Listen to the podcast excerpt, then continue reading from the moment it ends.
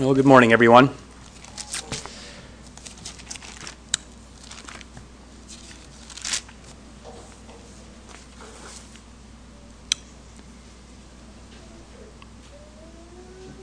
It's going to be a hard lesson this morning.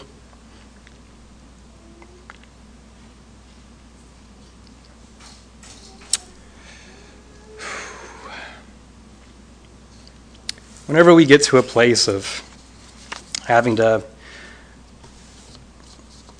mark a person because of decisions they've made uh, to not listen to God or to his people, and those decisions have escalated to this point.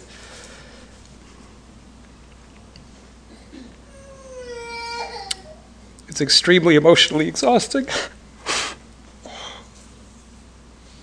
difficult to talk about.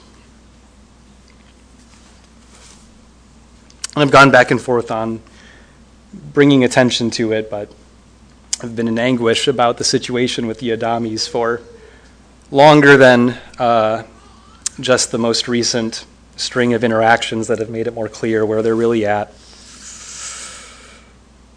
And I think whenever we get to a point like this, it's important to kind of reflect on what we're doing and how do we get to a place like this. So, in the past, I've tried to give lessons in situations like this.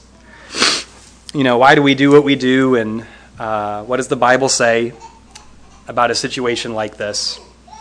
But this morning, I, I more want to think about how do we get here? How do we get to a place? Uh, how does a person get to a place where they're closed off? Where God's word no longer has the kind of power that it should have? Where the appeals of brethren no longer has the power that it should have.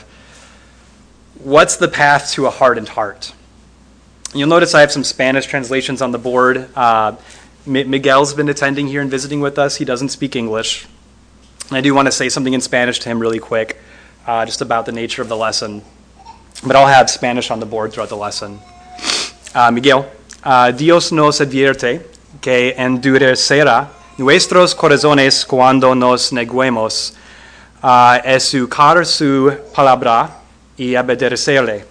Satanás quiere que tengamos un corazón endurecido y si no estamos en guardia, podemos tomar decisiones que nos alejen de Dios. En esta lección voy a enseñar sobre tres mandamientos que Dios nos da para mantener nuestro corazón puro. Satanás no quiere que nos amamos unos o a otros como Dios nos dice, o que nos comuniquemos honestamente unos con otros como Dios nos dice, o que seamos perdonadores como Dios nos dice. So that was a lot because I was trying to give just a little outline of the lesson and the points that will be in the lesson. Um, but I want to I want to bring up just as an introductory point some things that Paul the apostle said, uh, just to kind of introduce the importance of, you know, understanding the signs of a path someone is on, and dealing with things quickly, uh, both on our response to a person.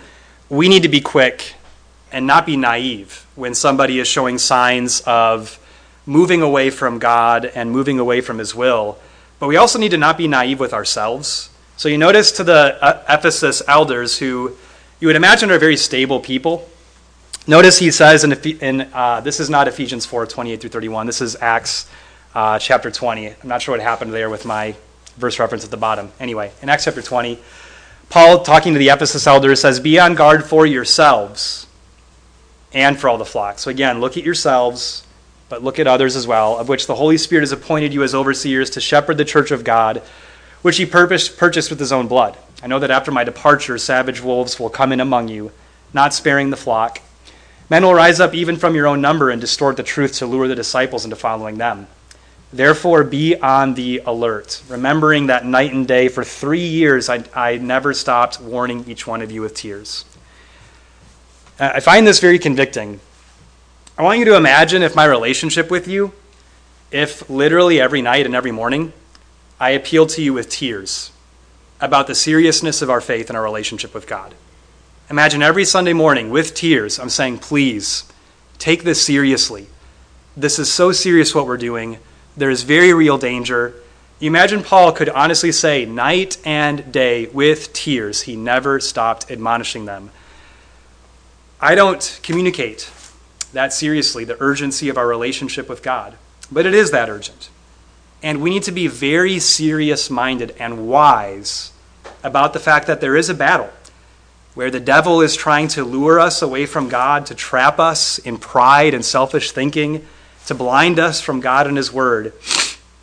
And again, we need to be on the alert. Romans 16, Paul came, this is some of the concluding thoughts of the letter. He says, Keep your eye on those who cause dissensions and hindrances contrary to the teaching which you learned, and turn away from them. For such men are slaves, not of our Lord Jesus or Lord Christ, but of their own appetites, by their smooth and flattering speech. Notice this they deceive the hearts of the unsuspecting, people who are not on guard, who are not being watchful or vigilant. The report of your obedience has reached to all, therefore I am rejoicing over you, but I want you to be wise in what is good and innocent in what is evil. And this idea of being innocent in what is evil and wise in what is good, wisdom in doing what is good recognizes it needs to be diligently protected. We can't just coast by. We have to listen to what God says. We've got to fight for what God says because God is worth fighting for. People follow patterns, and we need to be aware of signs. When Eve and I recently went to Orlando, Florida to visit with my parents there, um, they don't live there, they just, they visited Orlando, invited us to visit with them. Anyway, there was an outdoor pool, and at the outdoor pool, there were three lifeguards who were watching the pool. And these are not the kind of lifeguards that just sit in a chair and overlook the pool. All three of them were marching back and forth, looking at the pool very resolutely, very vigilantly. They were moving their head around, watching around, even though you're looking around and everything's fine. You know, nobody's panicking. And yet, all three of these lifeguards are vigilantly, they are just literally stomping back and forth. And you're like, what's the big deal? You know, everyone's, everyone's okay, nobody's in a panic. But the whole time, nonstop, they are marching back and forth, walkie talkies, communicating with each other. Well, when Eve and I were sitting on the side of the pool, our feet in the water, we weren't swimming. There was a kid playing with someone, and nothing bad happened, but the kid was splashing a little bit, and it was obvious he couldn't swim. He wasn't wearing a life jacket. And one of the lifeguards had his eye on this kid before anything happened. The kid started splashing a little bit. The lifeguard blew his whistle, told him he needs to get back the side of the pool and stop. And he did. Why would he do that? You know, nothing bad happened. The kid wasn't drowning. It's a sign of trouble. Water is fun, but it's also very dangerous. And lifeguards are trained to look for signs to take that danger seriously. Or even a kid who's laughing, there's the, kid, the person the kid was playing with, nobody was thinking there was any danger, but a lifeguard is there to protect from danger that is very real, and they are trained to look for signs. We need to not be naive. We are in a place where there is very real danger. People follow patterns, and even in the Old Testament, God was very clear in communicating here's what it looks like when you start drifting away from me. And there's going to be a pattern. And if you're thinking about it, you're going to see it, and it's going to be obvious. And it's the same for us. It's no different now. People make decisions that follow a pattern. When someone falls away, it's always a very consistent process. It may look slightly different with different people and the sins that a person may be involved in, but generally, it's always the same. We've had to disfellowship publicly from three people in the last few years, and every one of those situations has been exactly the same in terms of patterns. What I want to do this morning is look at three things that are not the be all end all, but they are certainly three things that genuinely do really matter and are very fundamental to our faith. There's nothing profound about them, but they are three things that I think a person will betray and abandon to harden their hearts, and it certainly will lead a person down a path to a hardened heart. But it really is as simple as this abiding in God's love. That's all it is. You know, our faith is not complicated. We abide in God's love, we're safe. When we start letting Satan harden our hearts or we're no longer walking in love, God is very clear we are departing from the safety of his protection. We must abide in his love. God clearly tells us what it means to abide in his love. Ephesians 4. Ephesians 4, well, this, there's one more point I wanted to make in the introduction. I know it's jarring when I do that. I do that a lot. And even I've talked about that when I say we're moving on, then I'm like, wait, there's one more thing. I know that's jarring. But really quick, in the Proverbs, it says in chapter 3 or chapter 5 guard your heart with all diligence, for from it springs all the issues of life. We're not going to talk about Ephesians 4 17 through 24, but just in terms of introduction, look at verse 18. Where does this ignorance and darkened understanding and exclusion from God come from? He keeps kind of going deeper and deeper. So they're excluded because of the ignorance that is in them, ultimately because of the hardness of their heart. God rescues us from a hardness of heart. And fundamentally, it's a hardened heart that keeps people from seeing God and obeying Him. And if we are not careful, we can go right back to having a hardened heart that makes us once again ignorant and calloused to the will of God. We have to guard our hearts. We are in a battle for the condition of our hearts. Satan wants to poison our hearts, and God is trying to purify our hearts and keep them open, while Satan is trying to close our hearts. So, Ephesians 4 11 through 16. Something very simple. All of these things are very fundamental. But in Ephesians 4 11 through 16, God exhorts us in Christ to prioritize and pursue a working unity and close fellowship with his people. You notice in verse 11, what are prophets and evangelists and pastors and teachers and apostles? What are they what are they given by God to do? He gave them in verse 12 to equip the saints for the work of service. And what's the goal of that work? To the building up of the body. In verse 13, to attain to a greater unity of faith and the knowledge of the Son of God, to the measure and stature which belongs to the fullness of Christ. Verse 14, this fellowship protects us from being tossed around by different ideas or teachings or attitudes. And then verse 16, as we speak the truth in love, we're to grow up in all aspects in Him who is the head, even Christ, from whom the whole body, being fitted and held together by what every joint supplies, according to the proper working of each individual part, causes the growth of the body for the building up of itself in love. It is so critical that we listen to God in this. There is a special priority God calls us to place on our fellowship with other believers locally, a special emphasis God places there. At the beginning of chapter 4, after he's talked about the glorious things that God has done to reconcile us with himself through Jesus, he ends it with a prayer that we would just flourish and thrive and grow in the love of Christ, that we would know the height, depth, width, and length of the love of Christ, to be filled up to the fullness of God. In chapter 4, after all these grand ideas and this grand prayer, what is the first and most important application of this? Chapter 4, verse 1 Therefore, I, the prisoner of the Lord, implore you to walk in a manner worthy of the calling with which you have been called. What does that look like? What does that mean?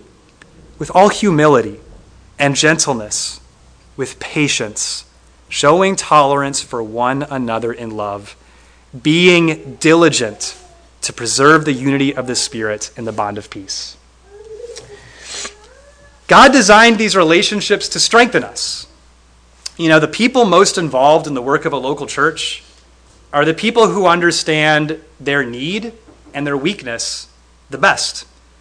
You know, being, being uniquely or being intimately involved together is not a self righteous thing. It's not for the proud, but ironically, it's, it's pride and self righteousness that disassociates us from one another. So God designed these relationships to strengthen us, to comfort us, but also to challenge us, humble us, and convict us. If you look back in verse 15, what does it really mean to grow up in all aspects into Him who is the head, even Christ? You know, there may be some idealized ways that we think about that, maybe easy, convenient ways. Were relationships easy for Jesus? Were relationships convenient? Were they self rewarding in any way whatsoever? Do we really want to grow into every aspect of Christ? Then it's going to require that we learn how to deal with relationships when they're hard. There is nothing harder than godly relationships. When you don't have reason in marriage to preserve it, Because you could think, I'll just throw away this relationship. It's no big deal. It costs me nothing. There's something special about relationships with brethren, how those can be divided, how they are joined together, how they are preserved. Nothing is more challenging than godly relationships. Close godly relationships, they expose us. They expose my failures and force me to deal with my sin and force me to deal with my failures. They're very humbling as I realize how quick I am to be offended, how quick I am to be bitter and angry, how disappointed I am so easily when I should instead be more merciful and patient. And they're meant to convict us. Relationships are meant to convict us. All of this strengthens our faith. But Satan can use these same things to strengthen us, to destroy us, and to harden our hearts. How does he do that? I've said before in other lessons, relationships test our hearts. And there is a goodness and a design to that. God has designed our relationships to test us. Was Jesus tested in his love for people? And yet, somehow, Jesus, even being crucified, his death was not his way of finally escaping the problems that come from relationships, but being able to invest even further. The cross was an appeal for greater unity, not a way of dividing himself from the very people who slandered, abused, tortured, and killed him. Satan seeks to divide us through disappointments, frustrations, offenses that we experience with brethren. And again, we are going to experience these things. It is inevitable that when I serve brethren, and if I'm taking the initiative, if I'm really putting myself out there, I'm going to be disappointed. If I'm really putting myself out there, taking initiative, I'm going to get frustrated. I'm going to get offended by something said or done or not done or something I've even made up in my own mind, maybe an expectation I've made up and not even communicated. It's inevitable, and that's okay. That pushes us, it pushes us to focus more on God's love. What has God done instead of giving up on disappointment? You know, how many, how many times a day can God be disappointed in me? My confidence is that the cross shows that that's not how God is. That God does not let himself become embittered by disappointment. He doesn't let his frustration with me make him a monster towards me. God loves me and he's trying to work things out for my good. God could be offended by so many things that I choose to do and choose not to do, neglects of my life. But instead, God continues to renew every day his commitment towards me. Relationships test us and that testing is necessary to be more rooted in Christ and to know Him better. Our relationships with brethren are our bridge to the depths of God's grace if we are handling our relationships the way that God calls us to. Proverbs 18, verse 1. I'll ask you to turn in your Bibles there. Proverbs 18, verse 1. And this brings us to a warning sign when something may not be right. You know, it may not necessarily mean something's wrong, but it certainly is a warning sign. Proverbs 18, verse 1. He who separates himself seeks his own desire. He quarrels against all sound wisdom. Involvement, love, community, intimacy, accountability that's inherently and intrinsically a part of who God is and the wisdom of who He is. So when somebody begins distancing themselves from God, what fundamentally does that look like? It consistently looks like distancing from brethren. And verse 8, uh, chapter 18, verse 1 of Proverbs, why does someone do that? Is it an intellectual problem? No, people isolate themselves because they want something that if they keep themselves in God's accountability, if they let themselves be exposed to relationships that are, are humbling and convicting, well, then that's going to be endangered. So, to protect my desires and my own pursuits, well, it serves my interest better if I'm just not as close to the brethren. Doesn't mean that somebody is falling away because they may not be coming to assemblies. There may be something going on and there's a need for communication. But consistently, when people fall away, a vital part of that process is they stop showing up at assemblies and stop their communication with brethren. If there's personal studies, those stop. Um, it's very, very difficult for a person to fall away and maintain the right relationships with their brethren. And so if somebody's not here, if somebody's not showing up suddenly, think about that, reach out to them. And if, if in your life you see a lack of zeal toward God's people, a person can be isolated and yet still be among people, right? There can be a closed off heart even while physically present. So isolation doesn't just mean bodily separation. Consistent sign someone is drifting from the Lord is drifting from his people as well. Ephesians 4 again, look at verse 15 and 21. This is stated twice in this little section. But communication. Ephesians 4, look at verse 15. Between being tossed around by false teachings and different schemes and different waves, uh, verse 15, speaking the truth in love. We're to grow up in all aspects in Him who is the head, even Christ. And then, after all of these concepts of our salvation and what God has done, another verse 25 and uh, another fundamental application. It's brought up one more time. Therefore, laying aside, laying aside falsehood, speak truth, each one of you with his neighbor, for we are members of one another. Usually, how I've heard this verse talked about, and I think this is a good application, but I'm not persuaded it's the main application. Usually, how I hear this talked about is if you're going to rebuke someone with the Bible, do it in love, not with like hitting them with a baseball bat and all that. I do think that's true that when we have to speak God's word to someone and it is corrective, that obviously needs to be done in gentleness and in love. But I don't think that's really the main part of what this is saying. Notice at the end of verse 25, for we are members of one another. Think about this. Can a body maintain its health? I mean, a physical body or work through problems if the body is not communicating honestly with itself. I want you to think about this quote from a medical website. In many cases, a serious illness can seemingly come out of nowhere with little to no warning. Being aware of what to look for and noticing the warning signs early on could mean the difference between life and death. Uh, my, my grandfather on my mom's side, he died of colon cancer that spread all over his body. And he was completely unaware of it until think it was about two weeks. He lost like 20 pounds all of a sudden. Obviously, when you lose 20 pounds in two weeks, something is really, really wrong. He went to the hospital. It had already spread way too far. There was no hope. He died soon after that.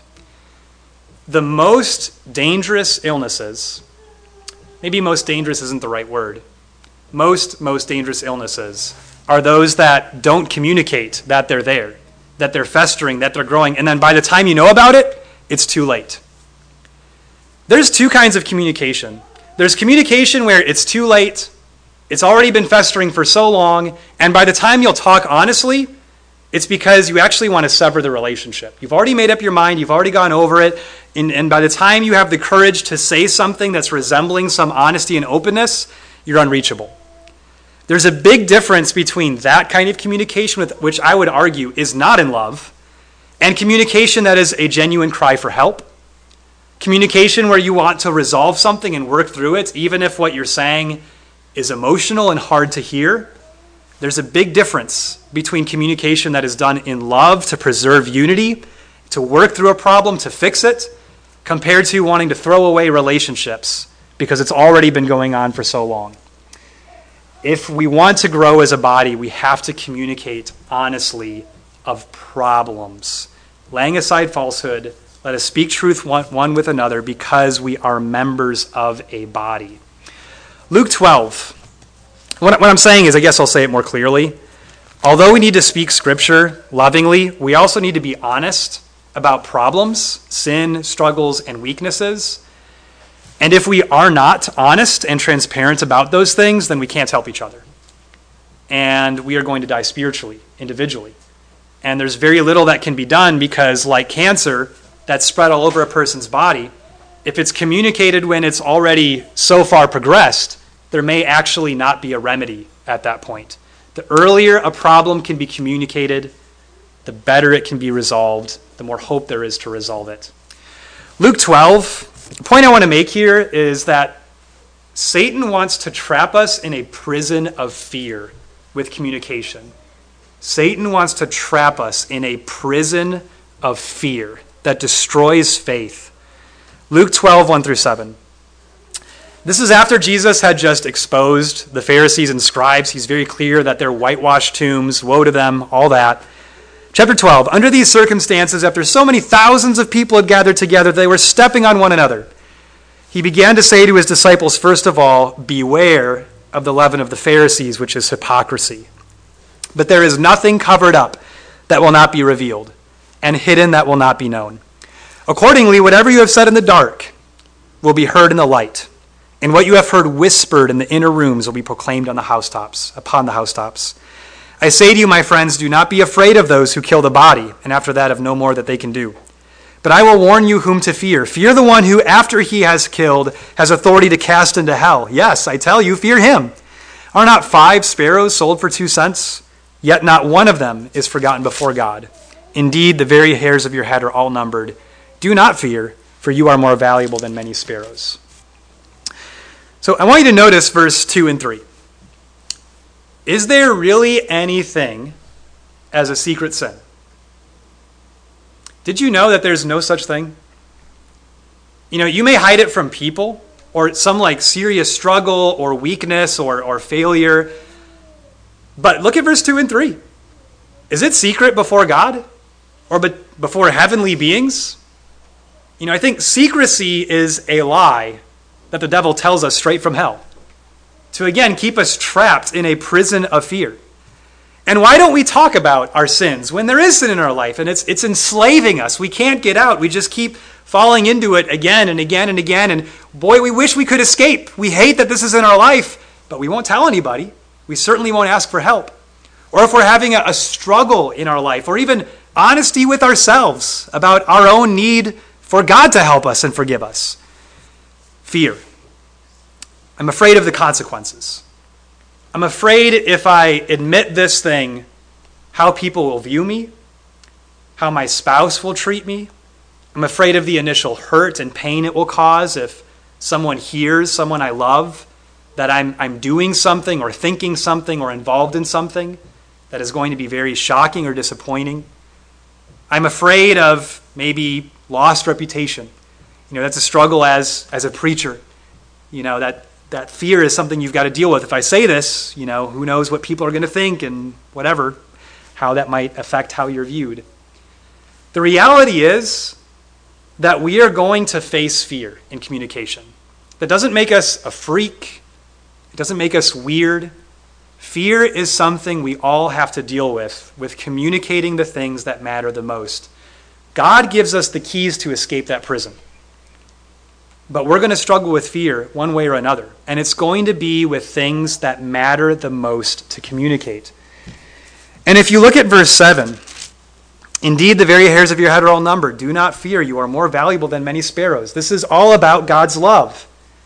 And it's all about where I'm putting the emphasis. You know, this battle with fear is the battle between pride and humility before the Lord. Because if I begin telling myself self protective thoughts, and I'm not going to say this because I'm worried about what they'll think, it's about preserving me, my image, protecting myself. And that's going to lower my view of others. It's going to villainize others that if I tell them something, they're going to dislike me, they're going to treat me bad, they're going to react poorly.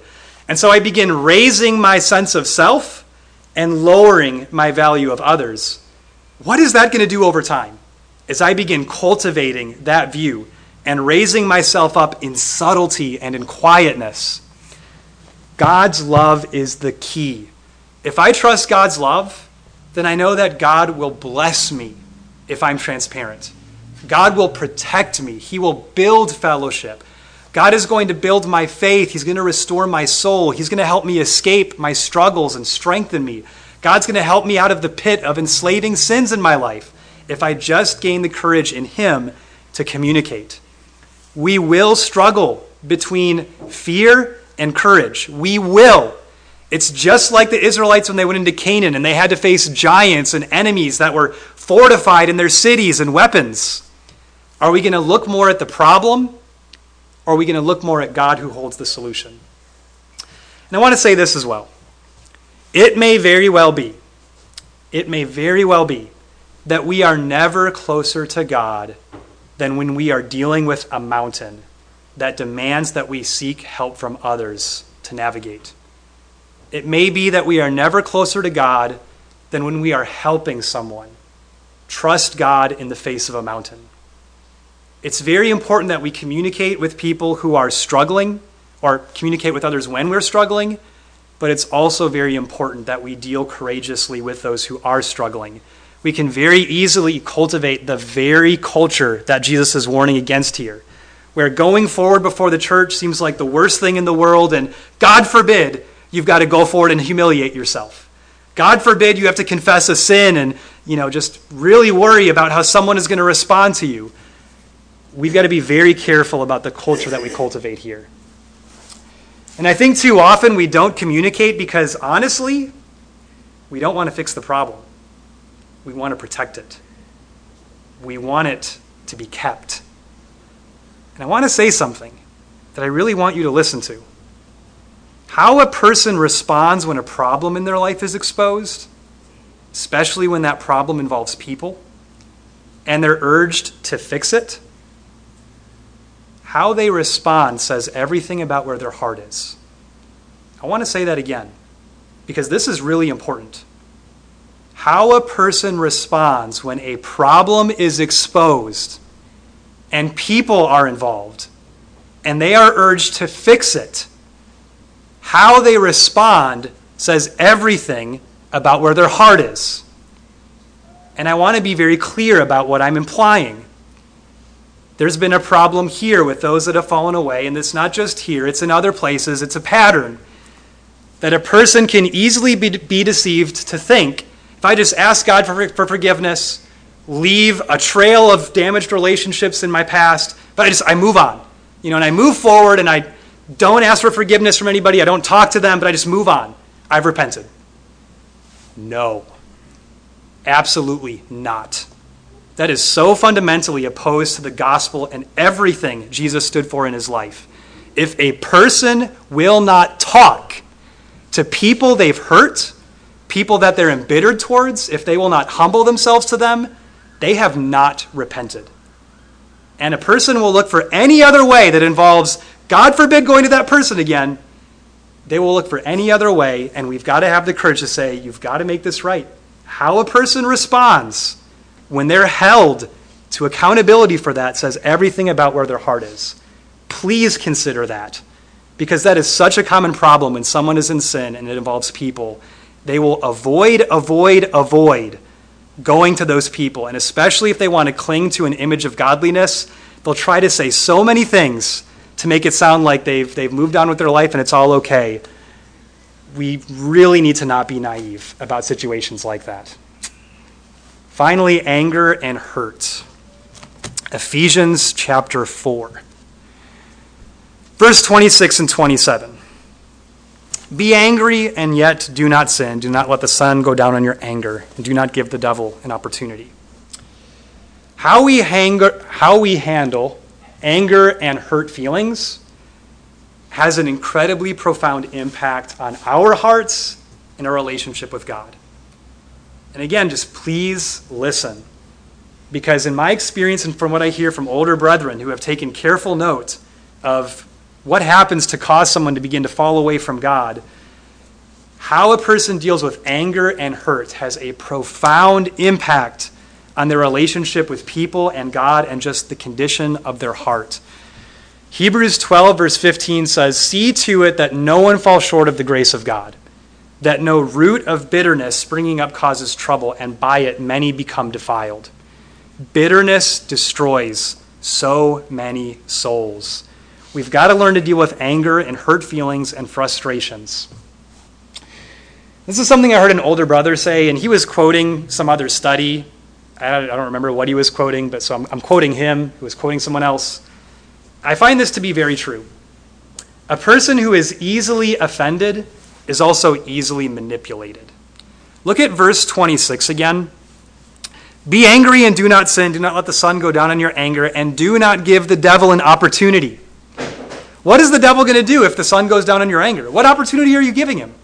To manipulate you, to twist you, to change and darken your mind, to change your view of others, to change your view of God. When we let anger and hurt feelings fester, it gives the devil a wide open door to destroy and to deceive. We're going to deal with anger. You know, and I think that's the thing with verse 26. I think we need to be very convicted by anger. I think we need to be extremely careful with anger. I think we justify anger way too much. But we're going to deal with it. We're going to be angry. If we have any sense of true conviction, we're going to struggle with anger. Again, if we're involved with people, like the first point, we're going to deal with frustration with people, disappointments with people, offenses with people. But we've got to learn to not allow the sun go down on our anger and not sin in our anger. And when it says don't let the sun go down on your anger, that doesn't mean that you're going to be able to resolve a problem before the sun goes down. But a person can pray, be determined to resolve it, can make peace with God, and determine that they are going to do whatever's needed to reconcile with someone and resolve a problem before the sun goes down. So it doesn't mean that you're going to be able to like go to a person and get their time or whatever, but it certainly means everything that can be done to not let anger fester. We must not let anger fester. Before we look at 1 John chapter 2, did Jesus have reason to hold on to anger? Do you think he had reason to stay angry at Peter for denying him three times after being warned? Do you think he had reason to hold on to resentment and hurt feelings when the disciples abandoned him at his time of greatest emotional need? Or how about the people who are whipping him?